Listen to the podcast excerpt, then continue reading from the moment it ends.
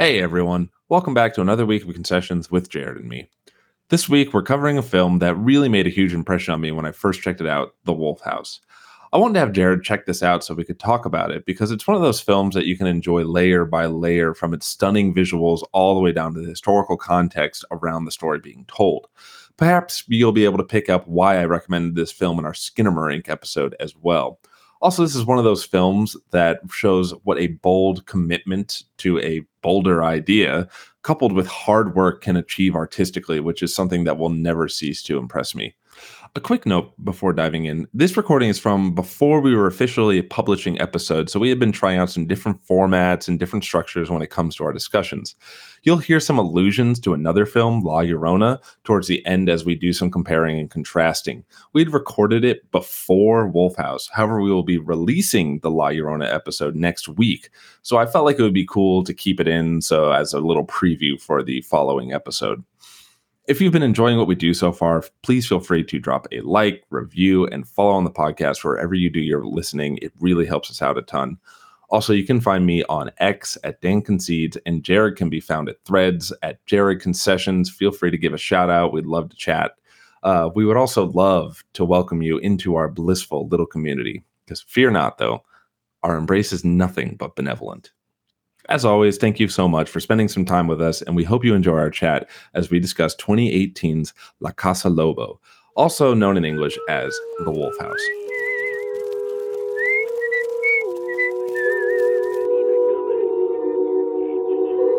Maria. Maria.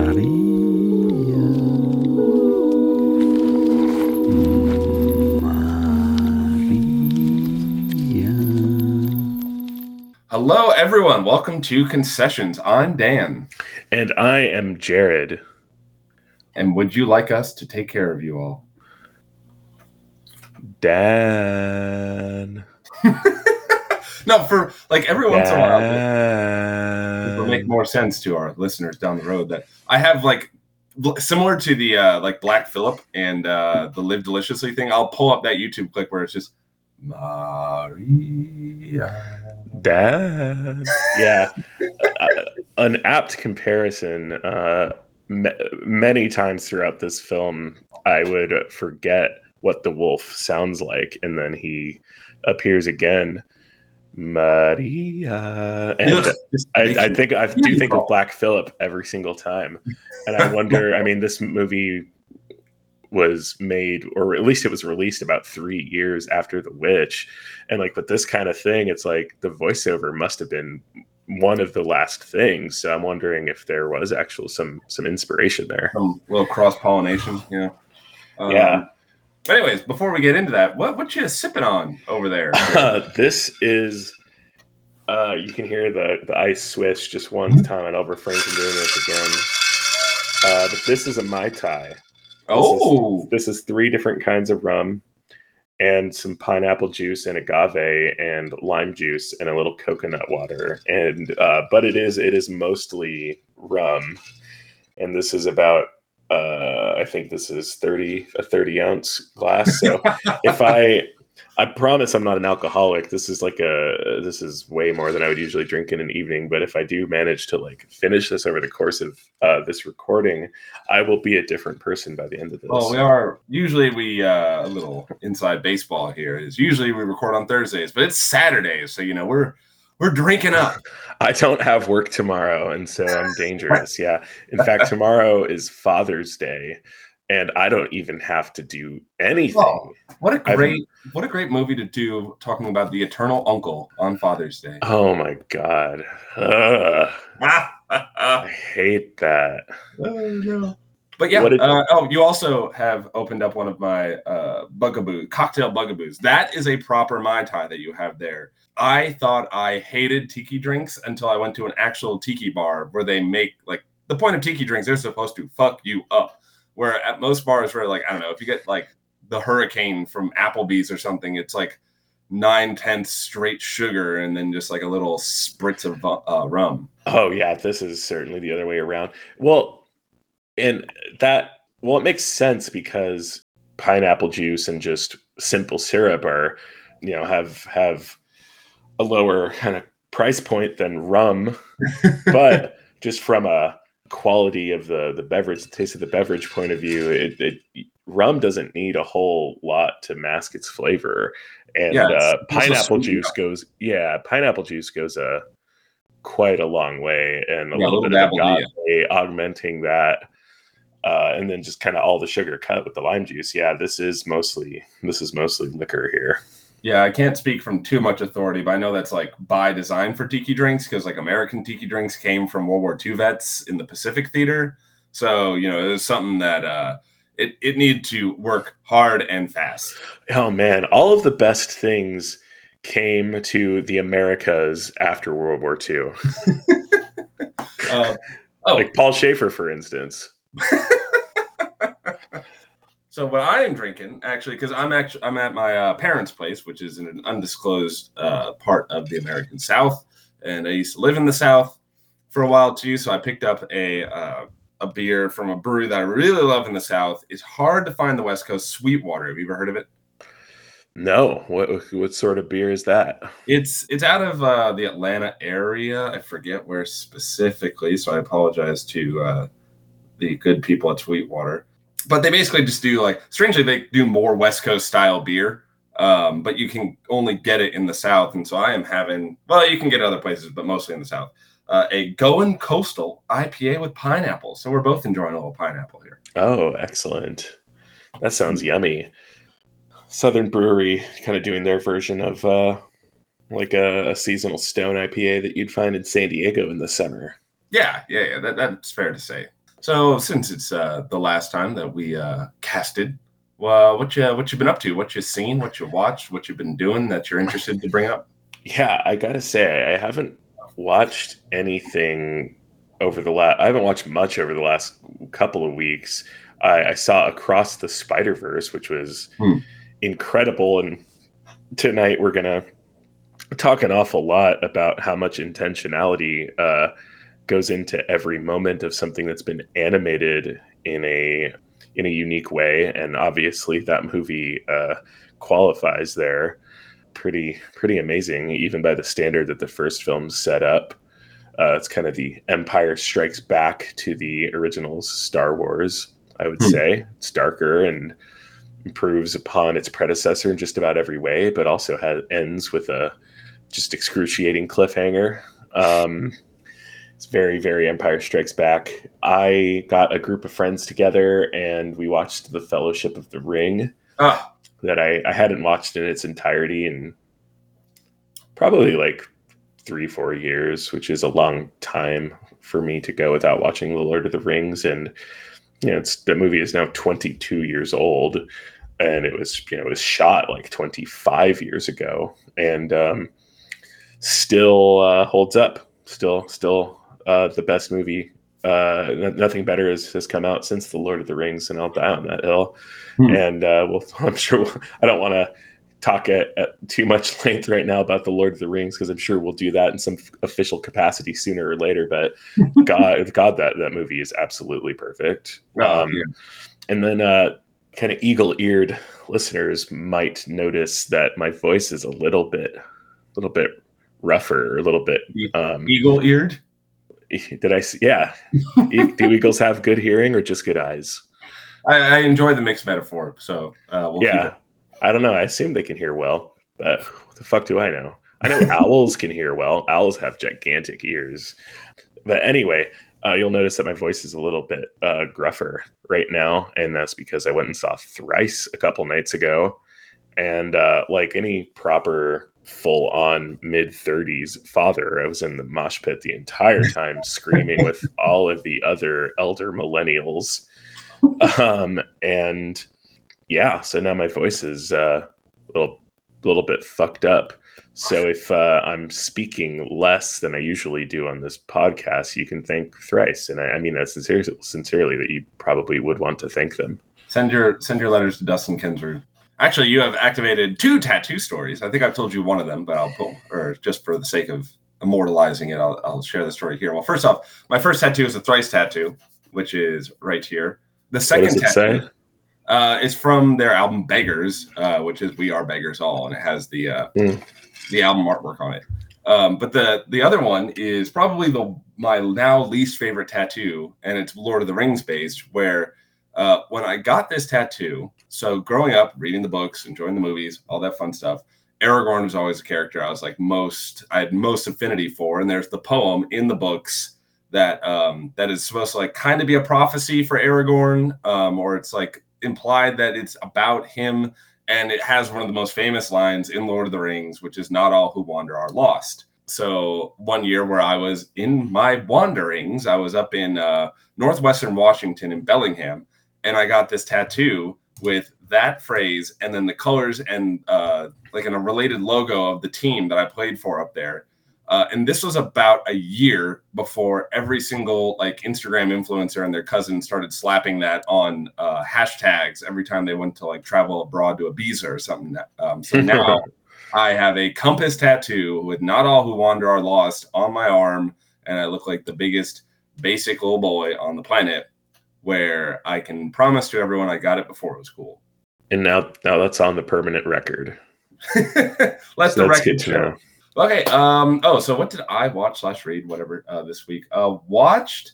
It was actually a fun surprise. I think I texted you about it when I watched it. Uh, Jonathan Demme's uh, Demme's Demme's something wild. Mhm. Where sometimes when it comes like if uh, my selection of movies will be based on like if there's a film podcast I like and they just did an episode on something, I'm like okay, I'll check it out. And so the uh, the podcast Cinemathology is one I really like, and they did an episode on that. Never heard of the movie, and I'm like, sure, fine, throw it on. I can't say much more about it because it's definitely a film that you want to go in blind, other than like, yeah, the the guy who made Silence of the Lambs definitely has a very twisted sense of humor, and so when you give him a rom com, he's going to do some uh, very fun things with it. Yeah. Um, but actually, kind of like you, I have not been watching that much. I've been reading a lot because um, I'm, I'm house sitting for my parents. I don't really know anyone here. So I'm just kind of languishing about all day, uh, which is giving me more time to read. Uh, and uh, The Death of Ivan Ilyich is probably one of the best things I've read in a long time. I mean, it's Leo Tolstoy. So, I mean, he, he is decent at writing, or so I hear but it's actually Death of Ivan Ilyich is the kind of source material from which uh, Kurosawa made um, Ikiru, which is one of my favorite films as well. Um, so if you've seen Ikiru, if you've seen uh, oh, what's the new one with uh, like- Living.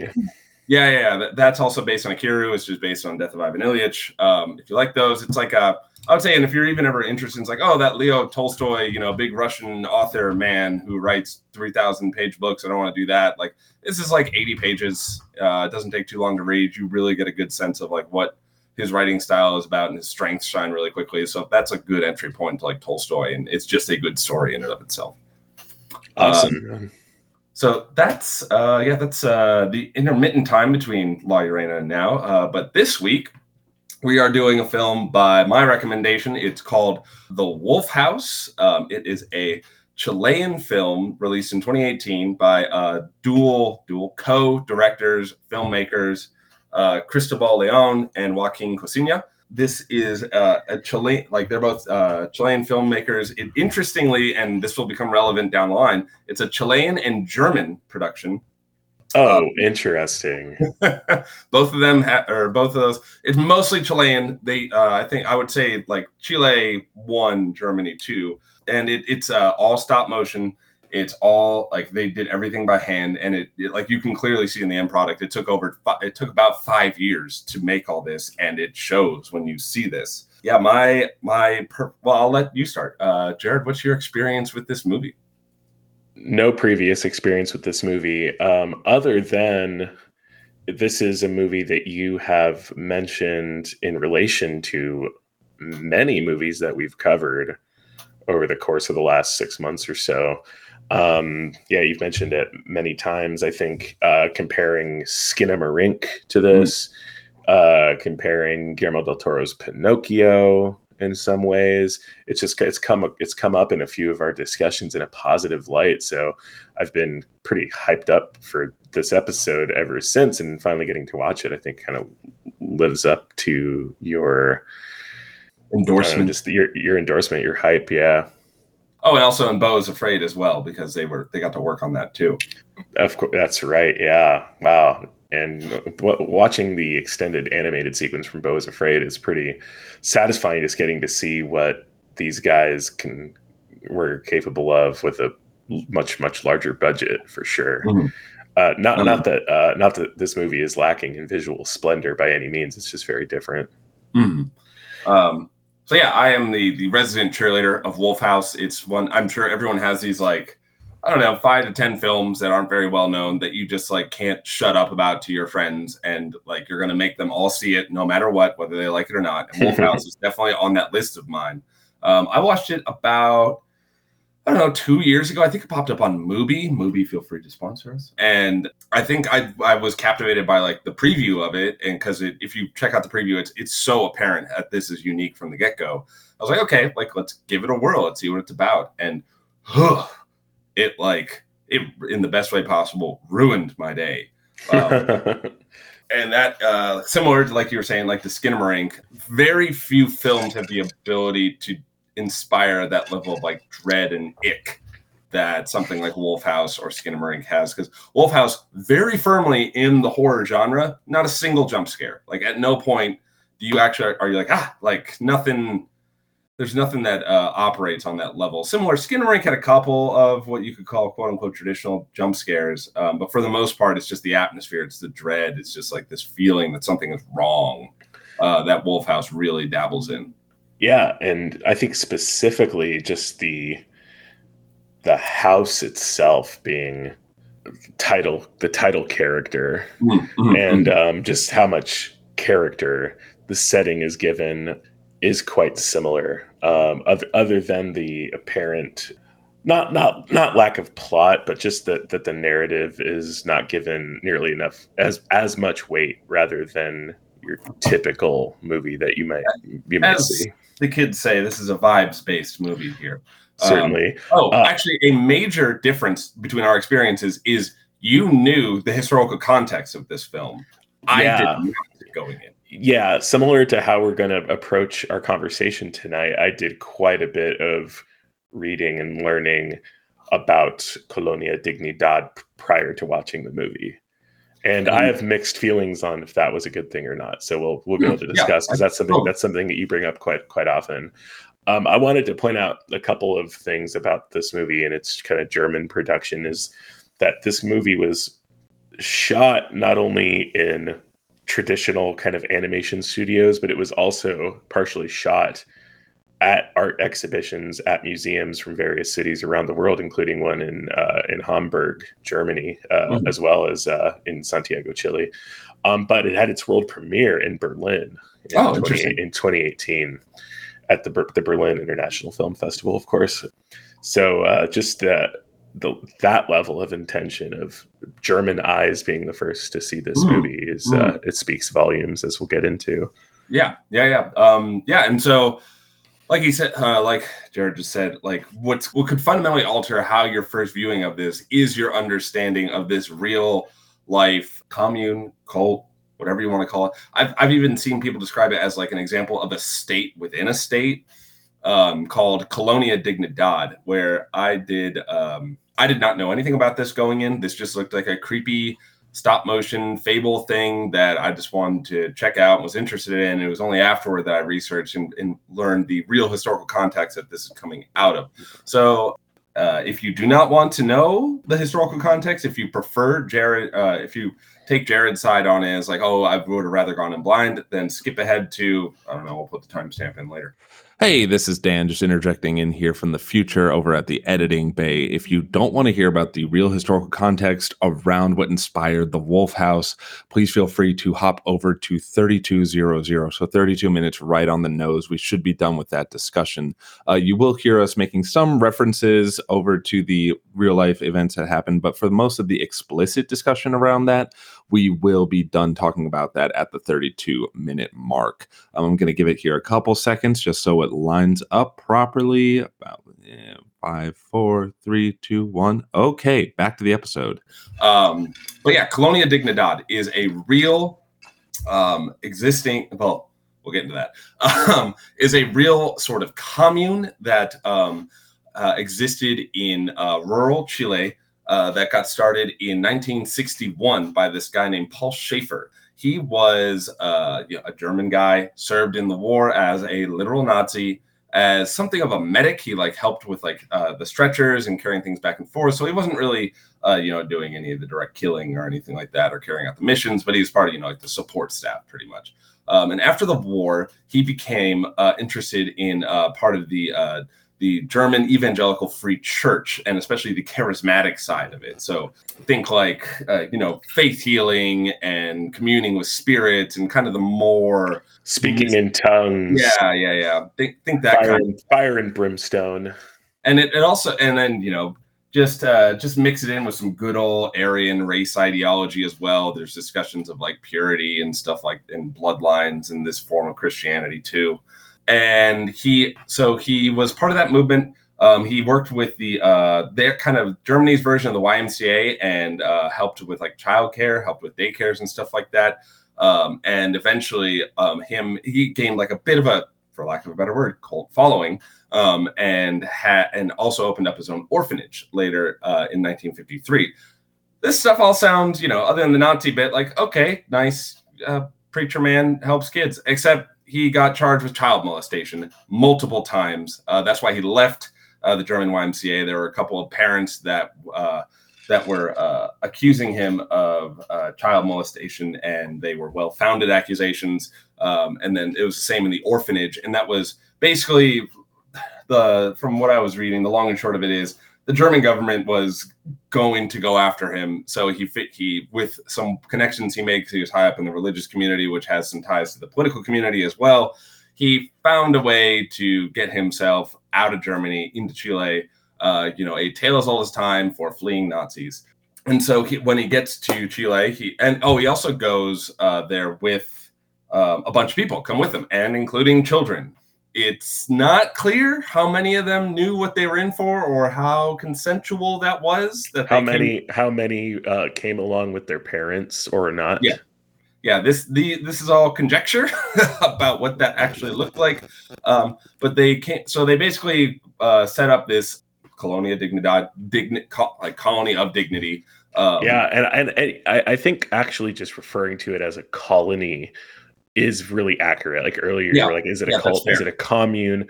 Just calling it by the name they gave themselves because like uh Schaefer is like a uh, like a one man colonizing crew. um interesting like yeah, in, in, in the in the sense of in the usual like you know grander sense of the word right Mhm, mhm. like just kind of this this blonde hair blue eyed european man just uh steamrolling up a part of latin america with his ideology and uh doing atrocious things to the locals yeah Mhm. he's a colonizer and this is his colony Yeah, actually, yeah. For for the purposes of this, we're just going to call this a colony from here on out because that actually I think is an apt term here. Um, and yeah, a couple things that will be relevant for their history later. So, oh, so they land there in 1961. That's when the colony starts in earnest.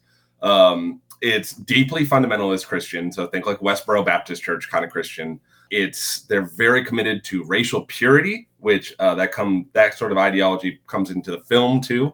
Um, and they're also vehemently anti-socialist, anti-communist, eh, which you know they're fascist, so that makes sense. And these three these three pieces combined um, kind of set up some of the bones of how the colony was run. So, like you like uh, Jared was saying, uh, Schaefer is sort of the alpha and omega of this whole thing. Um, he also was very obsessed with like sexual purity. Um, the the two the men and the women couldn't even be near each other. Um, if you wanted to essentially date someone, you had to ask him, uh, and he would give you a mate, but not necessarily like a mate of his choosing, and it usually wasn't the one you wanted. Um, he also, uh, which is ironic too, that he was so well, maybe not ironic. That while he was so uh, rigid about everyone else being so pure, he was systemically sexually abusing pretty much everyone at the whole colony, like kids, women. I don't know if the adult men. I don't think I read any accusation that, but definitely, definitely the children. Uh, Yeah. really the main atrocity going on there, and like systemically over a long period of time. And then with things that have cult-like behaviors, Um, punishments were excruciating. Oh, everyone there that was working on the colony was working for free. They were working seven days a week. I think they only got one or two days off a year, and and punishment for not keeping up with that work schedule were very harsh, very draconian.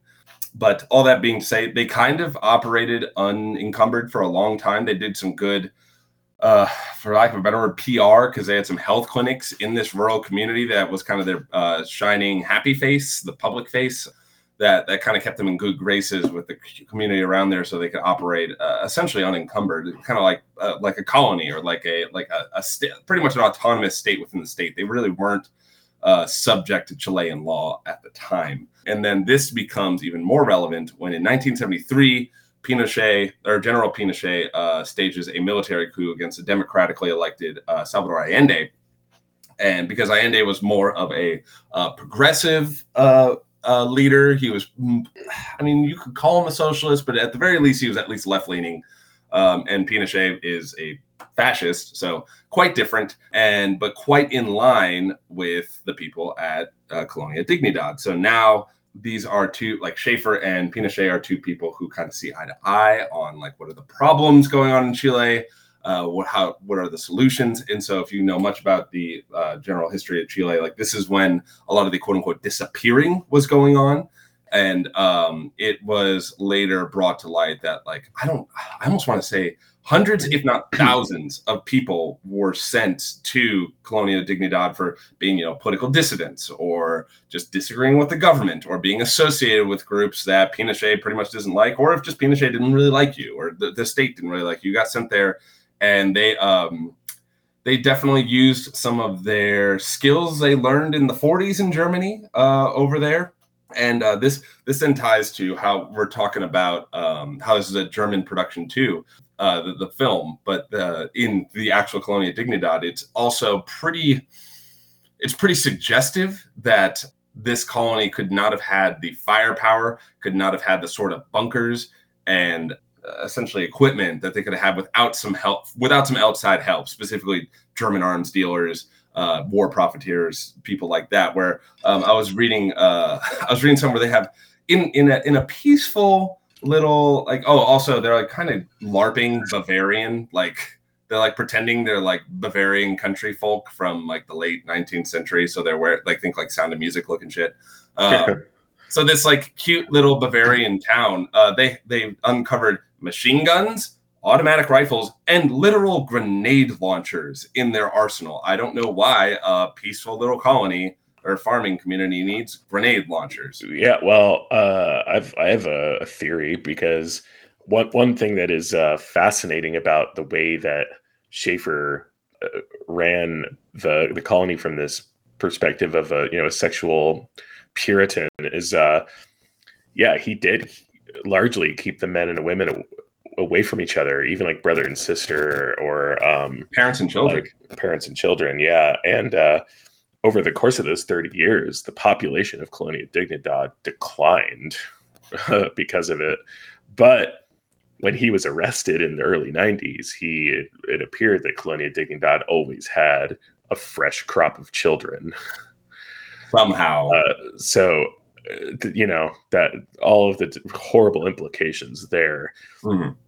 Suggest you know uh, he was he was providing service to services to someone and in exchange he was being provided children yeah yeah uh, there are I, I as far as i can tell unsubstantiated rumors that he played host to like central Nazi figures like, like uh, Joseph like Mengele. Joseph Mengele, the you know Auschwitz angel of death, you know Doctor Death of Auschwitz, um, was one of the kind of the the key guests uh, at Colonia Dignidad at one point or another. But essentially, yeah, all throughout the 70s and and and most of the 80s, the, it was basically a torture mill for enemies of of Pinochet's dictatorship as well as just a, a just a nest for for child abuse. Just mm-hmm. basically like this, it's just a, a, a literal house of horrors. Yeah, it's like a perfect storm of the worst things that could all come together. Yeah, yeah, absolutely. And um, it's been the subject of documentaries and books and animated films like this one and live action films and kind of very like various you know points of pop culture have have referenced this place pretty heavily and uh yeah i'm, I'm a little surprised that i'd never heard of it prior to prior to now as a student of history and a student of pop culture yeah it's one one of one of the more atrocious one of the more atrocious things I've I've, I've read up Yeah, on recently. dark spot on human history right there. Um, yeah, and I was the same way. I knew nothing. Like I was literally a history major back in the day, and I knew nothing about this. And and to before like just to to to, cl- to close this out so that we can actually get to the movie. Um, yeah, they still exist uh, today. They're just under a different name. It's called uh, Via Bav- Bavaria, basically like Bavarian Via uh, Baviera. Baviera. There we go. I'm, as you can tell, I'm uh, whiter than snow. Villa Baviera. Yeah, basically they just went under a different name.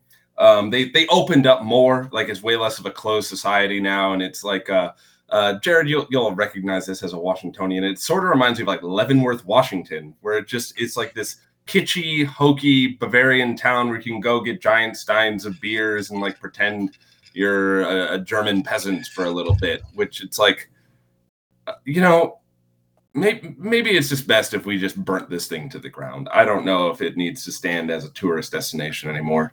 Yeah, I mean, someone one of the uh, a Chilean local made the comment about Villa Baviera that it's like if you installed a McDonald's at Auschwitz. Yeah, this like grotesque. Yeah, it's it's truly a stranger than fiction situation about just how like how carnival-esque like evil that this could be that is just sitting there in the Chilean uh, hillsides. Yeah, it's a de- it's a it's more or less a hotel now, but still run by this colony of people who are in theory, you know, descended from Schaefer and his disciples. now there's a movie I need. I need The Shining, but set at that hotel. Oh my god. Yeah, yeah, that that would be too horrifying even for Stephen King and Stanley Kubrick. Okay, well that's um so that right there is Colonia Dignidad, and that is what I did not know going into this movie, and that is what Jared did know going into this movie. So with that in mind, Jared, would you like to give us a quick rundown of the plot? Yeah, absolutely. So the movie begins with a kind of like documentary film within the film, essentially uh, informing us that what we're about to see is sort of an unearthed propaganda film from such a re- reclusive cult. And that uh, they're that they, with the help of the filmmakers, and they named the filmmakers by name, uh, they've kind of put together uh, this film in order to kind of help people understand that some of their criticism comes from a place of ignorance. You know, the, the way that people criticize the colony uh, comes from a place of ignorance. So this this film exists to kind of kind of show them the real colony, quote unquote. Unrelated, do Um, you know that Scientology has their own TV station? Completely unrelated. Wow. so uh, so yeah, we see like a, a short, you know, just three four minute mockumentary talking about how what we're going to see is almost like found footage, but it's this animated film that that they use as a uh, kind of a PR piece, as you you called it earlier. And uh, in the animated film, uh, it's uh, the the animation is is stop motion so it's you know it's shot in camera but it's a combination of a ton of different mediums chalk drawings hand paintings paper mache figures puppets just like bits and pieces of ephemera just like plastic or like you know plastic wrap or uh, actual like organic pieces of plants. And the materials that are, are, are made it, it's like a mind-boggling array but the the story is that uh, we meet uh, Maria, who they describe as a, as a beautiful but very willful young girl who uh, has been not following the rules of the colony. She she accidentally let some pigs uh, loose, uh, being an agri- uh, like a colony of agriculture. That was a big big big no no. So she escapes this uh, the compound that's uh, uh, not actually called uh, Colonia Dignidad in the movie, but if you're familiar with history, you, you can assume that it's Colonia Dignidad. And she's on the run from a wolf who is pretty clearly Paul Schaefer as a wolf. and uh, but again, he is not referred to by name. So she finds what she thinks is refuge in a, a house that she finds finds is occupied by a couple of little piggies, perhaps the ones that she accidentally set free, and she decides to uh, morph them into her children, and so she raises the piggies into human children, and but but before long, she starts to begin to wonder if perhaps she was better off in the mouth of the wolf. And uh, the reasons for that are um, pretty chilling. And uh, I'm not sure if we want to spoil them right now because if you if you if you listen to this and go see the movie, maybe that might be something that uh, you find out for yourself. But yeah, granted to say she's in uh, she's between a rock and a hard place, and that that's basically all the plot. And the movie mm. is not plot heavy. Uh, it is certainly more about the vibes, as Dan said, uh, and the artistry. That's it. Yeah, yeah. I mean, yeah, the plot's pretty spare, and I think that's it's also it's only seventy minutes. It's pretty short, and like you said, even within the seventy minutes, the first like five to ten are just like setting up before going into the the quote unquote found footage. So what what I want to ask uh, with that plot in mind, like I think what's most interesting to me about how the plot plays out are the framing devices behind it because I think it's interesting, even when you said that, saying how it's like you can surmise that it's Colonia Dignidad, but they never actually say it. So then it, it starts to make me wonder, like real life example. I can think of American contemporary examples, which actually will be, uh, I'll spoil my recommendation later, uh, or for later. Paul Thomas Anderson's The Master feels like it does something very similar, where it's like, hey, this definitely isn't about Scientology, everyone. This isn't. Yeah. Um, because I mean, at least I know the state within the American context is like that's it's very dangerous to outright make a film condemning explicitly Scientology. It's like there's a long history of uh, careers and livelihoods being very seriously threatened by doing that. So I'm wondering if this film is kind of operating under similar auspices where you kind of can't outright say it. Um, so you have to go under a couple layers of frames to to kind of cover your own ass almost. Yeah, it, it's possible. I mean, I think that's that's one that's one potential reason for that. Maybe even in modern day Chile, it is it is dangerous to criticize either these folks in particular or, or you know uh, Pinochet's former dictatorship. I don't know. Yeah, um, yeah sure. But I, I I have a different take though. Actually. Oh well, that's that's like not my only thought about it. It just popped in my head as we were talking. I, I feel like there that there is an element that this movie has been intentionally kept a little bit more universal than that. Mm. Where I mean, there's there's a there's an undercurrent of this movie where, regardless of who the oppressors are, that this movie goes to incredible lengths to kind of evoke the helplessness that comes with being abused or the way that abusers will displace their guilt or their blame onto the abused, gaslight them. Uh, this movie gaslights the audience.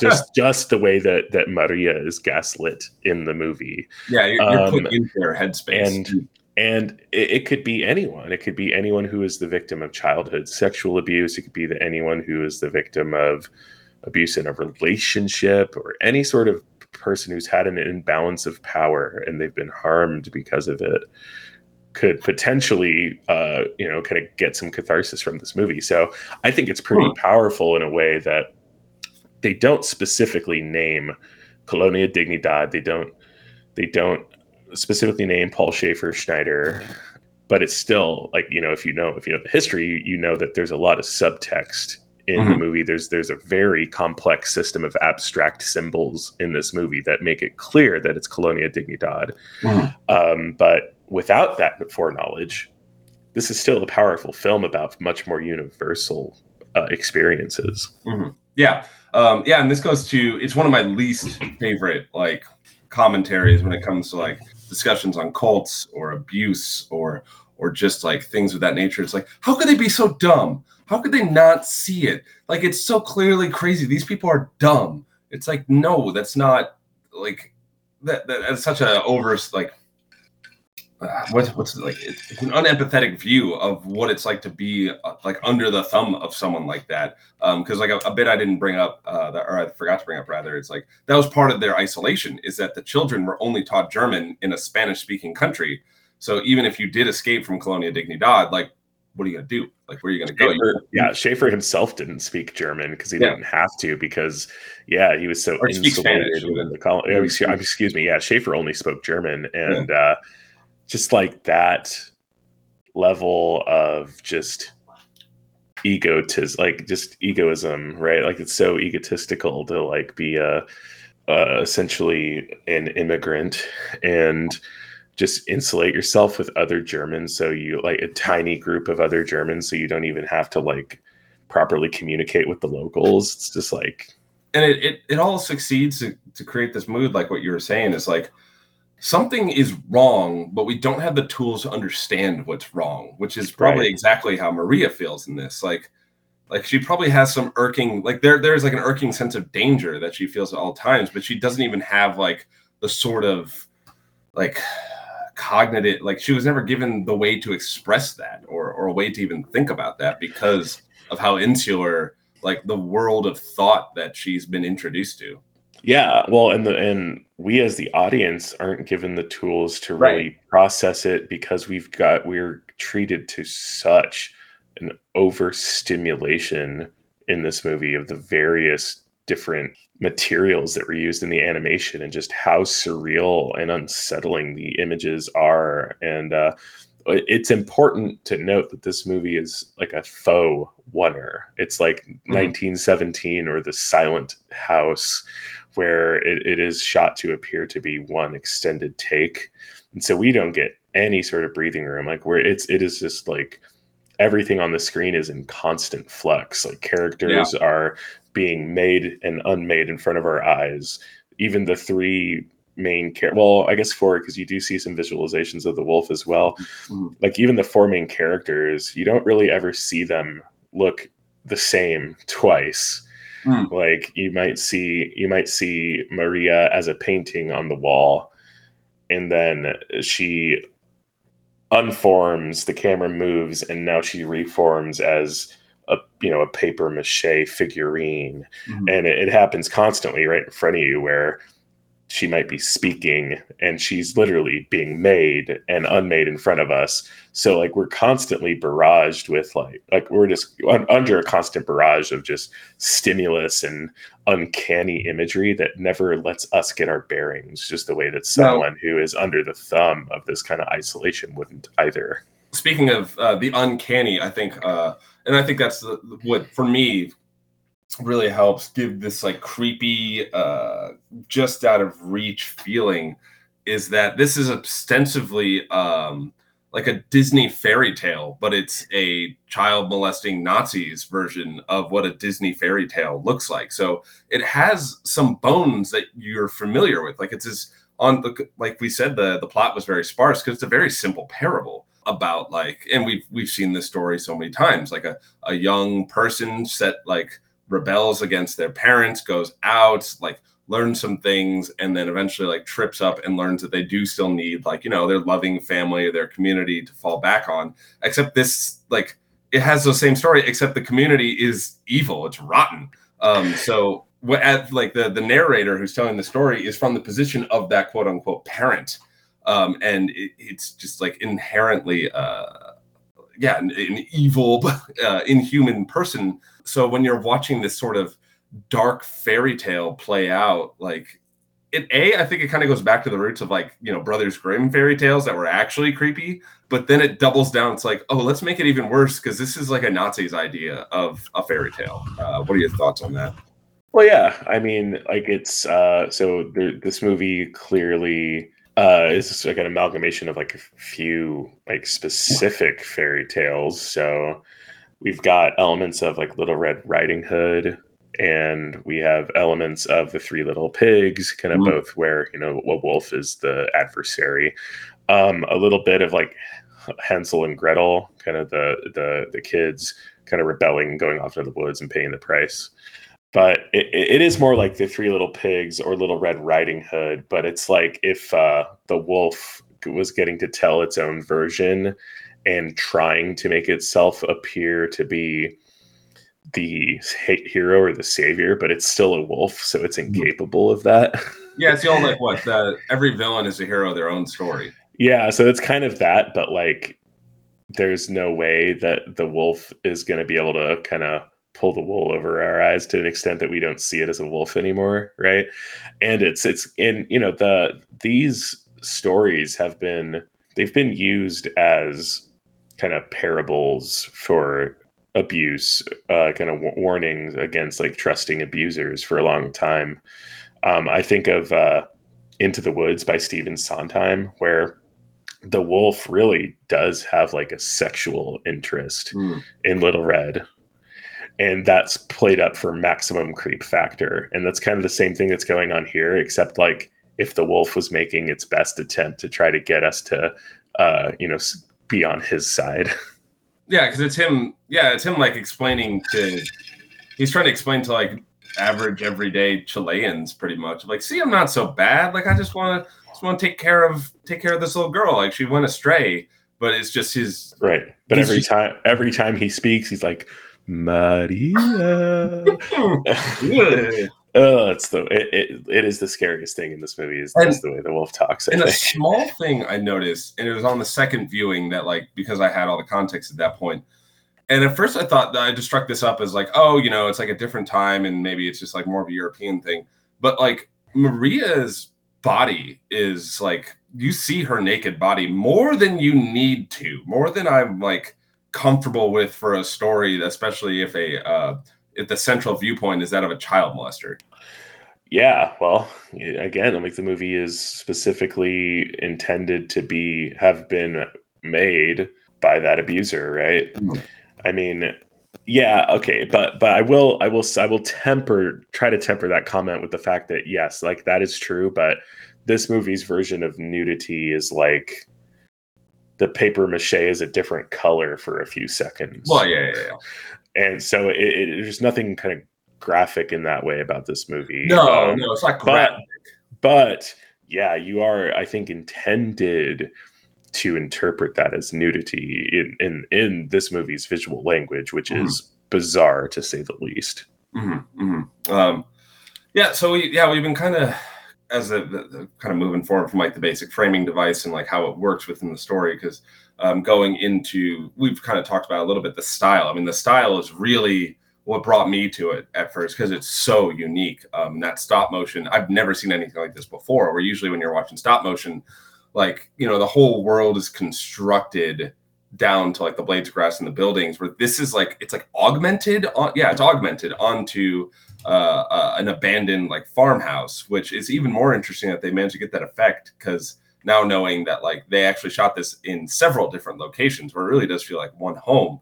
But the the augmentation really allows like a very unique storytelling uh, method. And like you said i was thinking where you're getting hit with so many different symbols and in so many different ways that you are unmoored because by the time you can sit like you sit there and like huh okay when she said that she's painted on the wall i wonder what that's supposed to kind of mean. Now like eight different things have all come and changed and transformed and now like you have to like re like your bearing has to get reoriented again. And by the time you do that it's completely transformed again.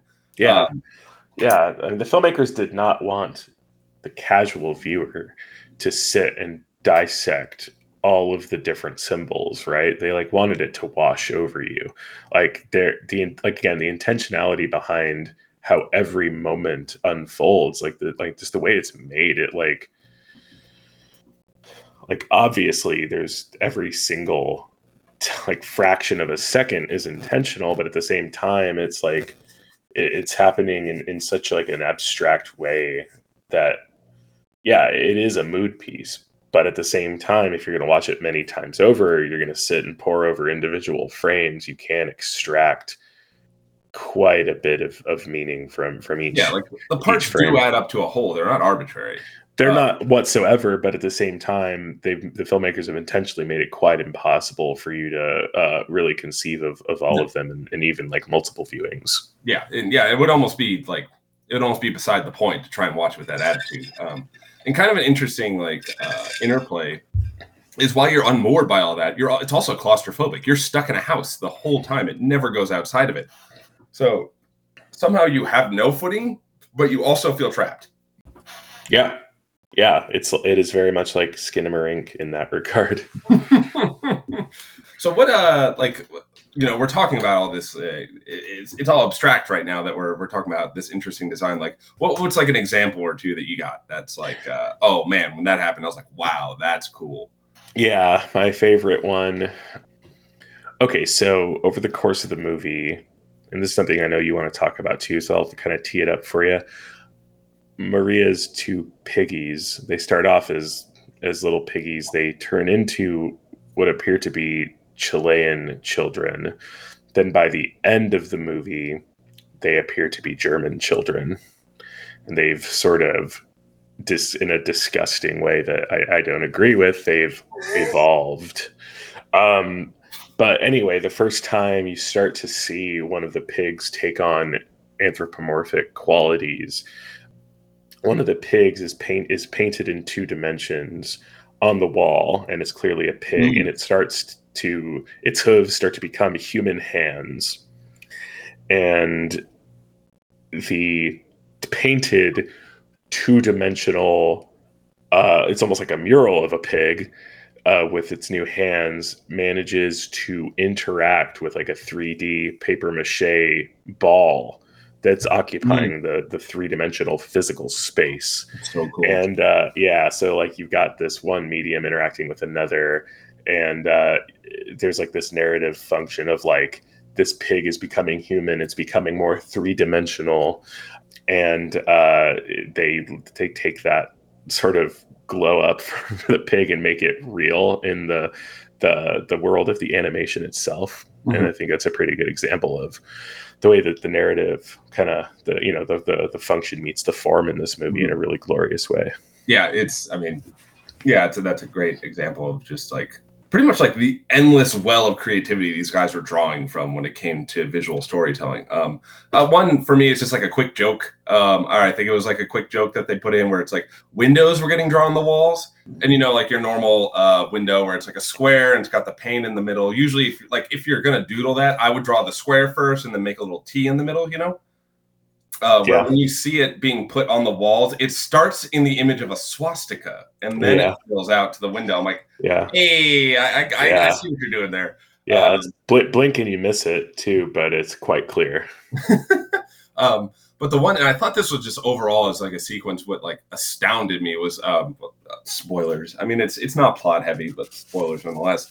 Is eventually, you know, they run out of food, and the pigs are, or the little pig children. I guess now they're children. Children are. uh they are now white children Yeah, they're little Aryan children. They tie up Maria to eat her. And um, Maria is just tied up, and like you're seeing like the ropes be created and like wrapping around her like tendrils, which is really cool. And then the moment, um, and as it's like building, like you know, the everything around her is getting built. And by the time that the gag gets built, all of a sudden, uh, she never could talk at any point, actually. So it kind of the story kind of goes back and revises that like all the th- when she was like pleading with them and trying to talk with them it turns out it was falling on deaf ears the whole time. Once the gag goes in uh they like the dialogue now changes as if they never could hear what she was saying. And i was like oh that's really that's a really cool like expression right there. Well, and they managed to make that abundantly clear in the context of like a, a again a like stop motion, almost you know claymation, paper mache animation that appears to be a one shot, right? So like they're not flashing back and like reframing it in like the the classic like oh we're watching a movie and now we now a twist has happened we see a flashback and you know the rug is pulled out. No, it like manages to like continue on with just the single shot and like kind of the single trajectory of narrative but all of that is clear because of the way that it's animated or unanimated in front of us. Yeah it does for lack of a better word you know like when people say like especially scorsese's no, like oh that mo- film just moves. It's just got like momentum. It's like this one Mhm. slithers the whole time. It's like it's moving but it's just like kind of just you know wriggling the whole time. Yeah and a lot of the times uh that movement in movies is kind of literal like in western movies you there's actually like always a ton of like left to right movement Mhm. even if you don't really like you're not conscious of it as a viewer you kind of feel momentum because just visual language in the west dictates that left to right is movement forward Mhm. um in korean cinema we talked about this when we were talking about decision to leave oftentimes that's it's um it's more vertical movement like in like you see a lot of characters climbing or descending um and in this movie it's like zooms in zooms out left to right right to left up and down characters dissolving in front of you you know recorporating in front of you uh, it, it, but it still manages to feel like momentum even if it's chaos. And again, it serves the momentum serves to um, I keep saying the word, but like unmoor you to to make you uncertain about where it's going next or where it could go. Because yeah, it's like but but within 20, 30 minutes, you're like aware that like anything is possible in this movie. Like anything could happen or visually could happen. Um, nothing's off the table. And so, um, and that that gets me uh, an interesting part of the story. I think, kind of going back to the folklore, is like there's so many stories within the story um, and there's a lot of parables that kind of that you can start to sniff out some of like the ideology of the narrator and uh, the one that like we uh, you mentioned too it's like the children they start as pigs and then they evolve to what look like indigenous chileans and then they evolve again oh and then they have the what's important is they have the honey um, that is created by the colony um, that kind of the opening bit is like an ad for the colony's honey as like oh Yeah. fresh natural honey has like a has a logo and everything yeah, yeah. Um, and when they try the colony's honey, which is like it's it weird, like loops back to like an ad for their honey. Um, yeah The children go from uh, indigenous looking to Aryan looking, and it says, um, "Oh, I wrote. I think I wrote exactly. Um, it, it says it like specifically. I think it says something like they become like better, str- like stronger, healthier. Oh, there was a scene where uh, the kids there's a fire, and that's what turns Mhm. the kids dark. And so for them, that was a mark of damage to have dark skin, to look burnt. Yeah. Well, and when they consume the honey, they like they essentially like Are vomit out all of their darkness. yeah. Like it's literally like, you know, like they're like they're kind of ash. They're like ashen and becoming white, and all the darkness is like pouring out of their eyes and their mouths. And And it's like it's like you know baby's first lesson in race science, pretty much, where it's like not outright saying like, oh, you know, the dirty Chileans are bad and the Aryans are good. It's just like, and, and that's what folklore does, not race science necessarily, but it, it teaches like very basic lessons about the world for children that children can understand. And this lesson is that Aryan or blonde white children are better, and that to be dark is a sign of evil. well, and, and it's no no accident at all that the folklore, the fairy tales that are used in this, are distinctly European. Mhm, mhm. It's sort of an act as an invasion of Chile. Mm, yeah, yeah, yeah, yeah. It's a, it's an overlay, or a, not an, even an overlaying. It's just a, a an erasing of like Chilean cult or Chilean ways of storytelling, and just plopping European ways of storytelling right on, right on it, and says like this is the only way. It's kind of like you know, oh, we didn't, we didn't colonize this place. There's no one here when we found this place. Kind of history. Right. Yeah, it's kind of a, an amazing exercise in really the darkest corners of empathy that uh, these Chilean filmmakers kind of were able to so deftly embody the perspective of a Nazi bringing European folklore to Chile and using it to teach the Chileans a lesson. like, yeah, it's remarkable that they were able to enter that headspace to such an extent where they're so to like yeah to like they were they were just like you know empathizing with the perspective of this monster and going or uh, kind of looping in with that is you know the stories are chosen like in theory he i assume the wolf is the director i'm just acting as if he's the main like Yeah. whoever is playing the voice of the wolf he's a stand-in for Schaefer. He's in the world of this movie. He was the one who directed all this and wrote all this and and pretty much set it off. And I think the most interesting story is the one that combines this kind of like uh, European folklore, Nazi race ideology, and then kind of Christian storytelling, kind of whirl together in the story with uh, the apple and the tree, and how the uh, the apple as a symbol is like traditionally, you know, young girl gets an apple from a tree. You're thinking the Garden of Eden. You're thinking that she gets, um, you know, they get the ability to see good and evil and it's considered a bad thing. And you see this, or as like, you know, the original sin. And you're seeing that play out again in one of the parables that's told within the story that uh, Maria, her, the reason why she can start kind of forging out on her own and even like transforming pigs and stuff, it's implied that she got this apple from a tree. And the way that she got the apple from the tree is she essentially fed it a bunch of like woodland creatures on accident or like uh, herded them into it. And the tree thanked her with this apple. And so it's kind of this interesting combo of like Grimm's fairy tales and biblical storytelling together for the purpose of Nazi race science. Yeah, I mean, like, I mean, we we literally like our main character is this, you know, you know, implied to be kind of sexually pure mother named Mary.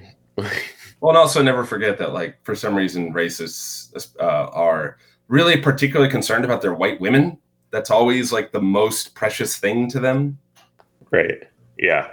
Yeah, and I think uh, I don't know if you caught this, but I had the hardest time uh, landing on when this was supposed to be shot, given the objects around them. Because um, randomly, it felt like a very um, like set. I don't know. Originally, I would have thought it was probably set in like the 70s or the 60s or something like that, uh, based on the kind Yeah. of the the style of the film. But then you saw objects that were modern day objects. Like I saw a Super Nintendo at one point. I saw one of those like uh, tower fans that like um, Yeah. pretty contemporary to our own Oh. time. Um, and it- it's like purposely unmooring, unmooring. I guess that's the, the Mm. word of the day here. Um, your sense of like when is this going on?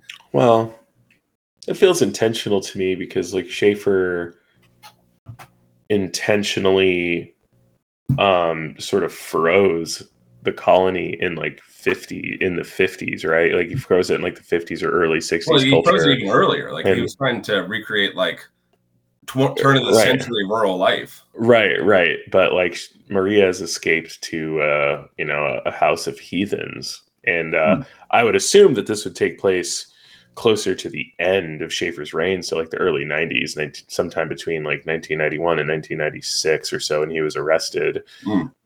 Which, you know, have a Super Nintendo would not be anachronistic at all. Well, but then there's things that are contemporary to our time um, that I see there. Oh, like what? like like I said, there's like a, a um, an air conditioning tower that it was a particular model that I recognized as like you know the kind I had in college. Um, or those didn't exist in like 1995. I mean, I never knew or saw them. I would have to go back and look at the specific, like, how the one I specifically looked like. But like my impression when I saw it is like this is a modern, like to the film's time, or like a, a 2018 style AC unit. Yeah, interesting. I, I would like to to see that if you are able to grab do a Oh, screen man. grab at some point. said, like, there's so much imagery flying at at yeah, I didn't. Yeah. I, I didn't personally catch catch that in either of my viewings this week. And it- it- and it, I like, actually, I actually me wa- I've watched the movie since reading your outline. Mm. Oh, Um, interesting. so uh, yeah, I mean, I, I'd love to see that um, because again, like this movie is so like this movie was so it made so intentionally made uh so like painstaking in the the detail the animation that you know it'd be clearly no accident if there is something anachronistic in here. And I could see that as a kind of a commentary on like like you said like to universalize a little bit where it's like these the sorts of dynamics that result in a colonia dignidad are not gone at all. Um so this is still a problem that lives with us today. Yeah yeah. Yeah or yeah i think yeah we talked about you know the race science behind it and how um yeah the progression the evolution that germans are seeing as the highest. Um yeah let's I, we keep talking about like the symbols and the motifs. Um there are a few that come up uh like in spades um over and over. And i think uh the big one i mean for obvious reasons eyes. You're always seeing eyes. The wolf at times is portrayed Yeah. as simple simply just a giant eye. Like i remember i saw one time which like it, it really wet, uh, puts you in Maria's headspace really well, where the eye is like staring, like almost like a Big Brother 1984 eyeball, and even when it blinks, you can still see the iris behind the eyelid. So like Yeah. Its eyes are closed, it's still watching you. Yeah. Um, I mean, I, I don't know if there's a whole lot to unpack there. I feel like it, again, that's like another symbol of just the the way that guilt or blame is displaced from the abuser to the abused. And like Mhm. just you know if you're feeling surveilled at all times you're going to start to feel guilty at all times. And uh, i think that's kind of central to what maria is experiencing. And uh, yeah i think it happens kind of similarly where the children will have eyes that watch her and but she'll be animated without them. And um yeah i think that that's certainly a, a motif Yeah, we, we talked about apples are another big one. We talked about well, even calling the like calling yourself like making a story about you saving a little girl and calling yourself the wolf is like a very strange symbolic choice there. Like it makes sense from where we're sitting because like he's a wolf, he's a predator, he's a threatening presence. But I think he sees himself as like a protective presence, like a violent one, one that will uh that is willing to harm to get what he wants, but one that ultimately like quote unquote has the best interests at heart. So that's why the, this narrator is is kind of comfortable with calling himself a wolf, which like in you know in European um, symbology would be a threatening presence. Yeah, yeah. It, it's just like the lack of self awareness is is like kind of it's humorous in a really dark way, Yeah, where it's like these filmmakers, these Chilean filmmakers, were embodying this monstrous German uh, abuser, but like they were cheeky enough to make him really bad at appearing to be a good guy. There is Um, there's something weirdly farcical about the Yeah. character of the wolf. Nothing you're like ha-haing at, but like yeah, there's like a twisted comedy about it. yeah just again like uh uh, like if he's he's meant to have created this piece of art to get us to uh relate to him or or view him as the savior Well, but but literally he's like maria like It's it's ultimately a recruitment video. Like Yeah. at the end, like that's where it wraps up. He's like, oh, so now that you know more about us, like, and it's the last line just gave me the willies, where it's like, do you want me to take care of you? That's what he asks at the end. Like, so it's a it's ultimately a recruitment video. So he's trying to portray himself in the most like like the most benevolent light he can, and it just Right. fails. But- yeah but what we actually see is one of the creepiest fucking things you'll ever see in your life yeah Yeah, and, it's, and that's why I, I guess we can expound on this too. It's like that's why I think I'm uh, I would have wanted to know about Colonia Dignidad going into this, but you say the other way around. And why do you say yeah yeah I, and this is i think my biggest cri- criticism about this movie and maybe why it even kind of veers into the territory of me overall not recommending it Hmm. um, is that I, I went into it with so much baggage of being like this is gonna be this movie is gonna be like an indictment of this this one thing and this will kind of go back to like uh last week's movie La Llorona um where like I was kind of viewing it and I was I was I was going in expecting it to be like a similar light where it's like took a very very s- specific piece of history, specific atrocity, and like indicted it in one way or another. Where the movie's less concerned about that, and again, it, it goes back to like my comment of like this movie kind of actually keeps things open ended, so it can kind of be in a, like a, a universal kind of meditation on like the experience of this sort of abuse. I think because of that, it gets like it goes all the way into just a mood piece. Like everything is abstracted, like Hmm. everything is a symbol. But what this movie doesn't have is like an emotional center or like a, a through line of growth or um, anything any any sort of catharsis or I don't want to say hope because like this movie doesn't need hope. Like this movie No. is not about hope, but it, it doesn't have much like humanity left for you to sort of grasp onto and Well- like feel. It's What I would- uh what I would suggest is, uh, and I agree. Like, um, there's no.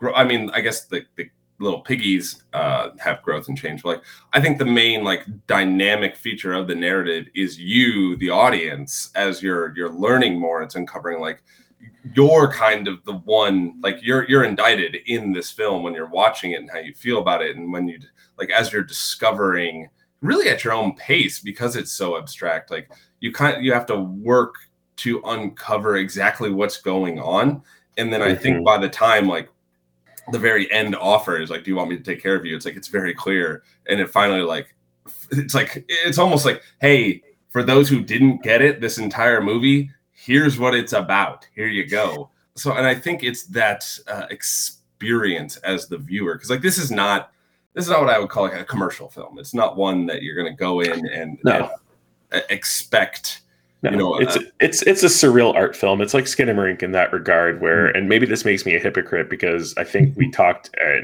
incredible lengths about how I loved Skinamarink because it didn't have that sort of emotional through line. With this being about a real thing that harmed real people, Mhm. and it just kind of taking this extraordinarily abstract point of view on it, like I appreciated it, like and I appreciate the mood it it created. I appreciated like how unsettling it was. I appreciated the artistry, the animation but I don't think I would like recommend it to like anyone who wasn't like utterly just prepared for an art film. oh yeah no yeah i'm not like i didn't call up my mom after i saw it I, like, oh, I saw a great movie mom like give it a whirl yeah this is definitely for like you know the, the weird art house kids E- yeah, even like my weird artsy friends, uh, there's like there's still like a specific subset of them that I would recommend it to. but i don't think our and i don't think you're implying this either but i don't i wouldn't say that the movie then uh fails in a regard uh, No, no, uh, no, absolutely not. No, this movie uh, is like ten out of ten for what it, set out to do, or what I what I perceived as what it set out to do. But it's uh, it, it it is missing things that I typically place a lot of value on in movies. Okay, okay, yeah. Eh, There's a difference between like yeah, personally appreciating and enjoying something and something that you would go out and immediately recommend to half the world. Yeah, yeah. It's like like like it's uh if like let's say this was an academic setting and this was like what my students turned in for their master thesis, I'd been like 10 out of 10. You did it. if I made this myself for myself, I'd be disappointed in myself. Really? Huh.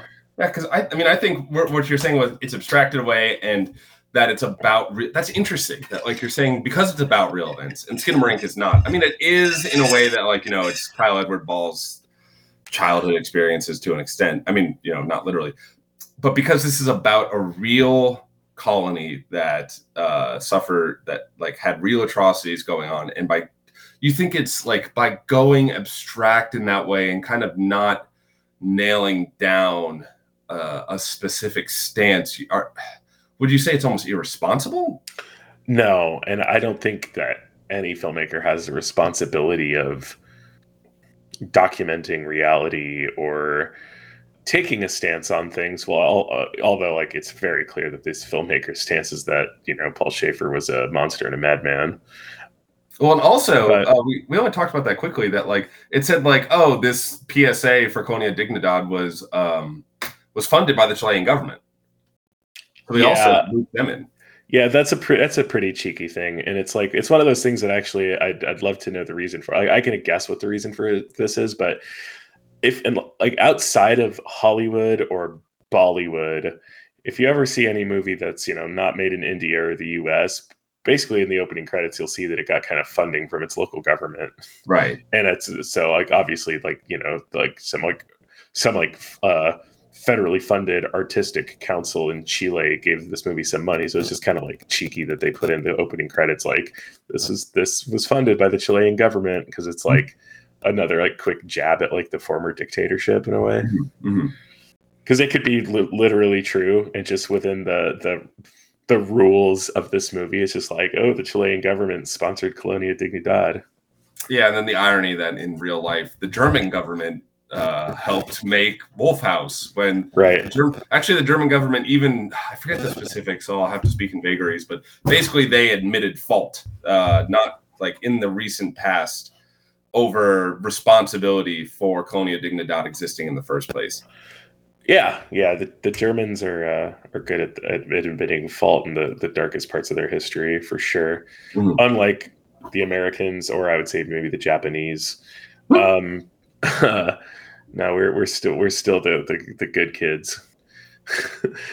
uh, yeah, you know, and I, I don't want to come across at all that I didn't like this movie. I just think that there is a world where the kind of opening salvo and the and the coda in this movie just don't exist, right? The like kind of the meta, uh, you know, mockumentary portions just don't exist, and you're still left with a really amazing, dark, twisted take on European fairy tales as a symbol for kind of surviving abuse or getting being gaslit by abusers. That's like. Hmm. Almost just as powerful without the historical context, and you might you could probably wrap whatever mockumentary segment at the beginning of this movie you know uh you know you could attribute it you could you could put you could make it about the trail of tears and the wolf is andrew jackson you could make it about a huge number of things and it wouldn't change kind of the content of like 99% of the story and so it's I, I, I don't get like an emotional through line for like the actual real life horrors. Like I think this movie doesn't quite carry the weight of the real life horrors that bore it. And, and it doesn't need to. Like it's Yeah, like there's yeah. no there's nothing that that like makes the filmmakers responsible for actually kind of connecting those things in any way that isn't abstract. It's just you wished it would have. I wished it would have. Yeah. Yeah, yeah, yeah. Yeah, it's interesting because like at least I like I felt that, but that you know it turns out art is subjective, kids.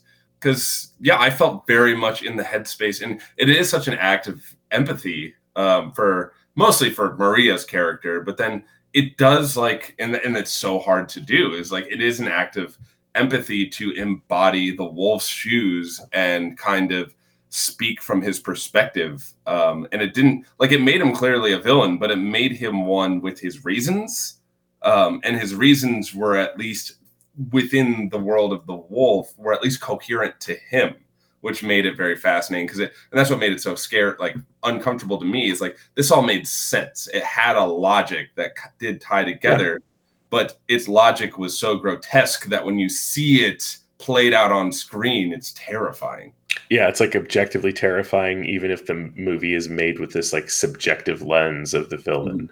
yeah Yeah. yeah yeah, Yeah, no, it's it's brilliant stuff. Like, don't get me wrong. Like, I still think like my if I'm like you know since like we we kind of have to quantify this because we kind of post everything on Letterboxd. To me, this is still like a four out of five. yeah yeah yeah yeah yeah we're not yeah i, I don't uh i don't mean to imply that you're like oh i didn't like it because it didn't like step No. back and say hey nazis are bad guys No, I did, I just had to I had to dig pretty deep to like find something that would have made this movie even better for me, and that Uh-huh. that's that's the thing. Mhm.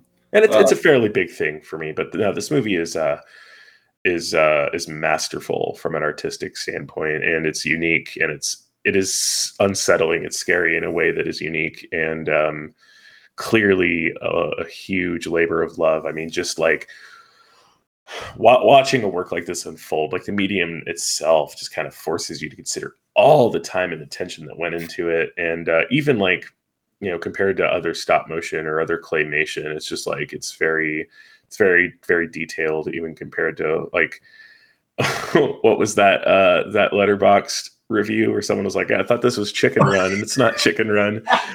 Um yeah like even compared to like uh you know a lot like uh you know nightmare before christmas chicken run like any of the like kind of mainstream like claymation or stop motion stuff that you might be familiar with this movie is like chocked to the brim with detail. The only the only movie i can think of where it's like wow like clearly like a lot more attention to detail went into it uh, i can think of is pinocchio. Oh so that like reminds if you I ha- saw a tweet uh, earlier that Guillermo del Toro does not intend uh, intends to only work within animation from here on out. Good for him Yeah, I'm here for I, it. I, ho- I hope that he um finally gets to do his Lovecraft adaptation uh, Oh, as an wow. animated film. That would be amazing. Okay. Um, but yeah, that like one of my recommendations, in fact, yeah, would definitely be just be Pinocchio. Like if you want an example of a movie that you know somehow managed to like even put more time and detailed effort into the stop motion than this movie does. It's one of the only examples uh, po- possible like this, and one of your recommendations kind of come to mind.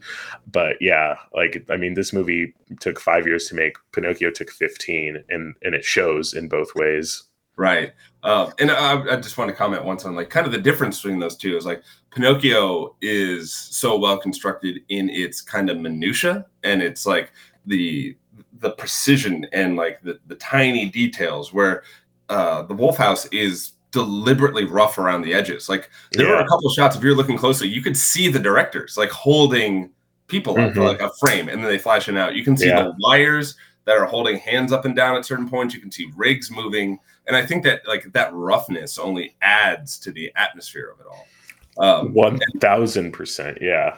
Um, and even like you know the paper mache and most of the drawings, like they're kind of like on, like to a uh, casual observer, they're amateurish. They don't look very clean and polished, but that adds to the the world of the film where it's like within the logic of the film, like the people of Colonia Dignidad made this, so of course they wouldn't make very uh, detailed and like Guillermo del Toro tier. Uh, yeah, uh, no, it was literally like uh, you know this uh, below average intelligence but very high charisma, you know, Nazi forcing like children to animate the thing. yeah, yeah, and then that can, that can go back to like you know, if you have essentially slave labor, they only give two days off a year to, you can get a lot done. Yeah, but they're going to be ass at claymation. Yeah, yeah. um, so one error, and then I'll let you go to another recommendation that you mentioned before or before we recorded. That'll be interesting. But my my first recommendation, I said it's the Master because it's doing something very similar, where it's talking about a real life cultish sort of uh, organization, but it's like quote unquote definitely not talking about it. But by by interestingly by not talking about it you're focusing on the more like human aspect or the more broad aspect of why do people why are they attracted to the or what what attracts them into this in the first place? How does this sort of mental prison get built within someone where you know the master does it with with an adult man which that that takes a different dynamic than a child.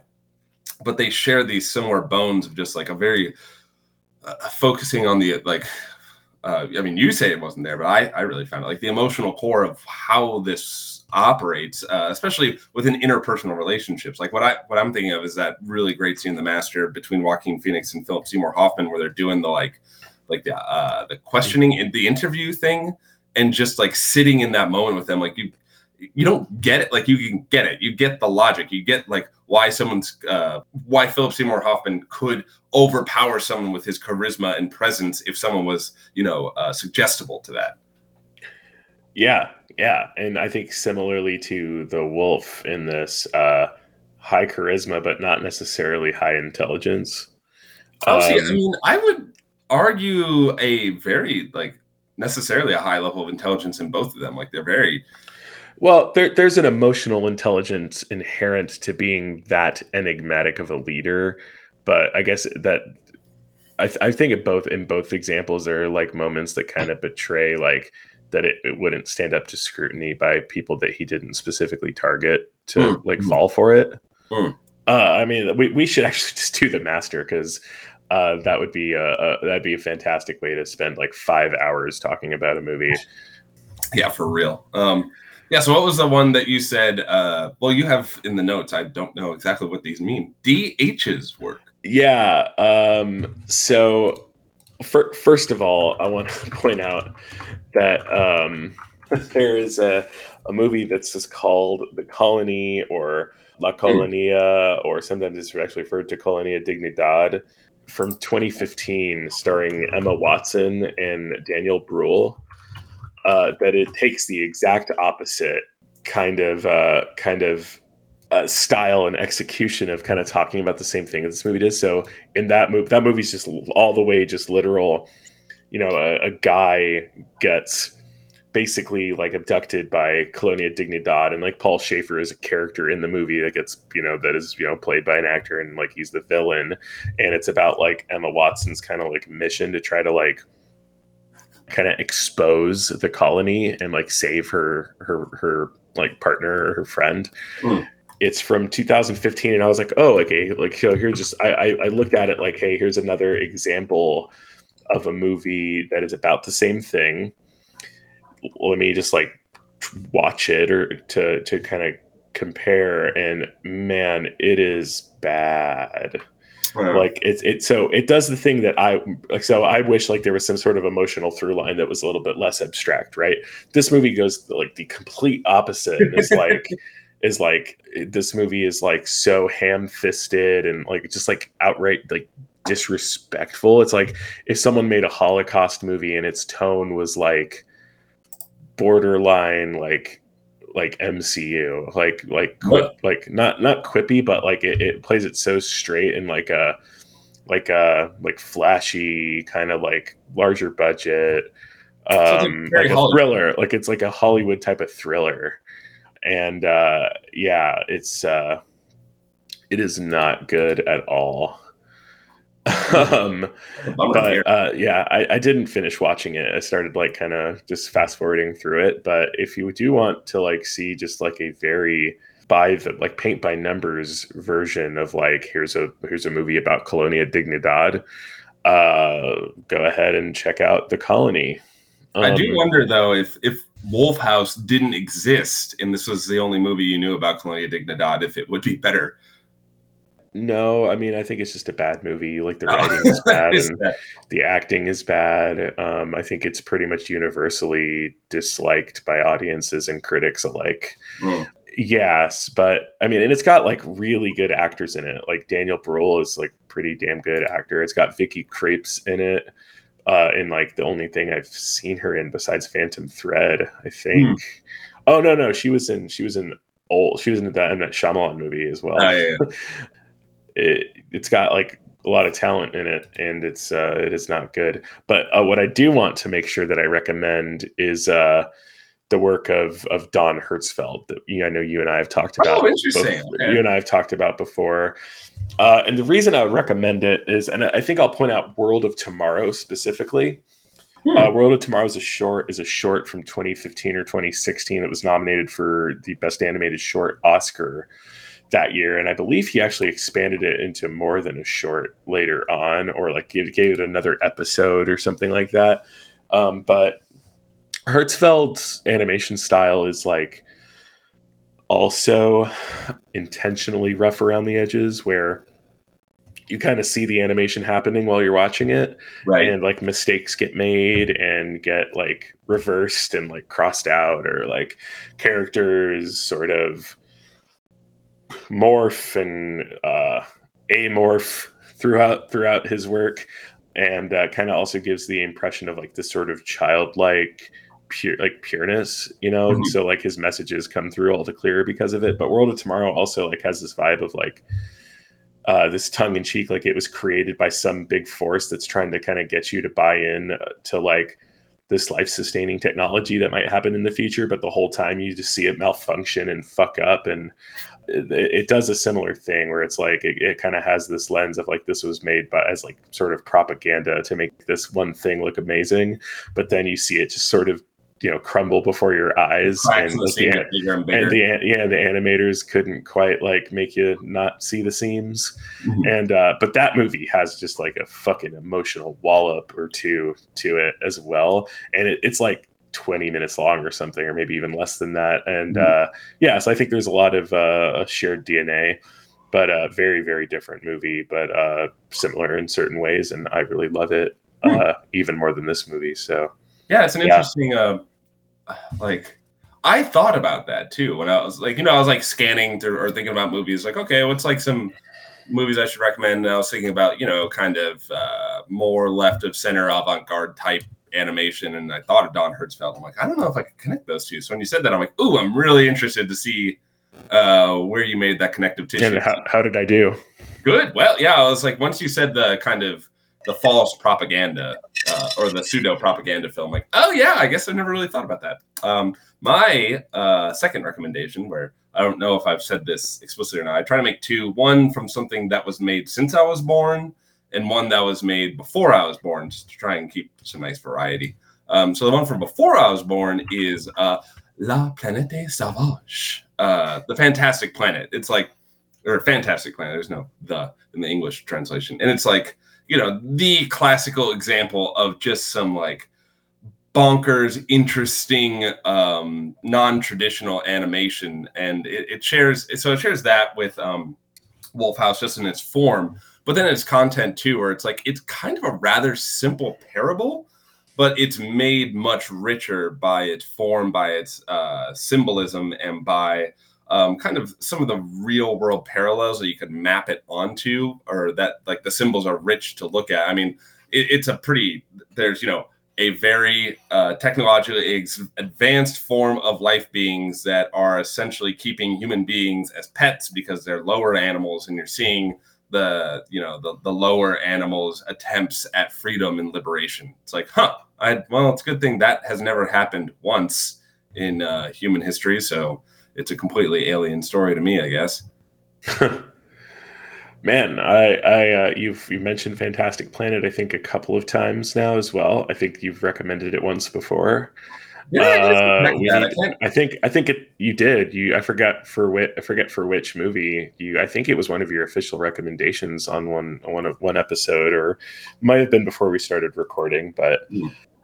yeah, so that's twice now that you recommended it. I think we're you know, it's following now this trajectory in my mind of like like the Wolf House uh, where we should probably just add it to the uh, to the queue at this point since you've recommended it more than once.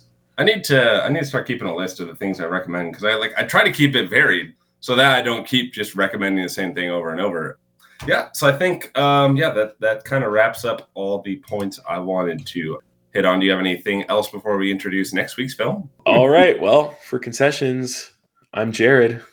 And I'm Dan. And once again I ask you all, will you let us take care of you? I want you to be my eternal uncle.